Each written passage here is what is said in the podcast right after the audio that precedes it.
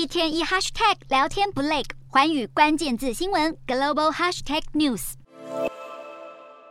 多国领导人二十一日齐聚美国纽约，参加联合国全球对抗艾滋病、肺结核和疟疾基金会募款活动。正当大家慷慨解囊之际，也为各自国家努力。镜头捕捉到的瞬间，正是日本首相岸田文雄与美国总统拜登寒暄交谈。岸田文雄把握机会，南韩总统尹锡悦也没错过。尹锡悦在一分钟内针对拜登于日前签署的降低通膨法案，向美方表达关切，他能降低现代汽车等南韩企业的冲击。然而，相较于这种蜻蜓点水式的谈话，日本和南韩领袖还真的举行三十分钟的会外会。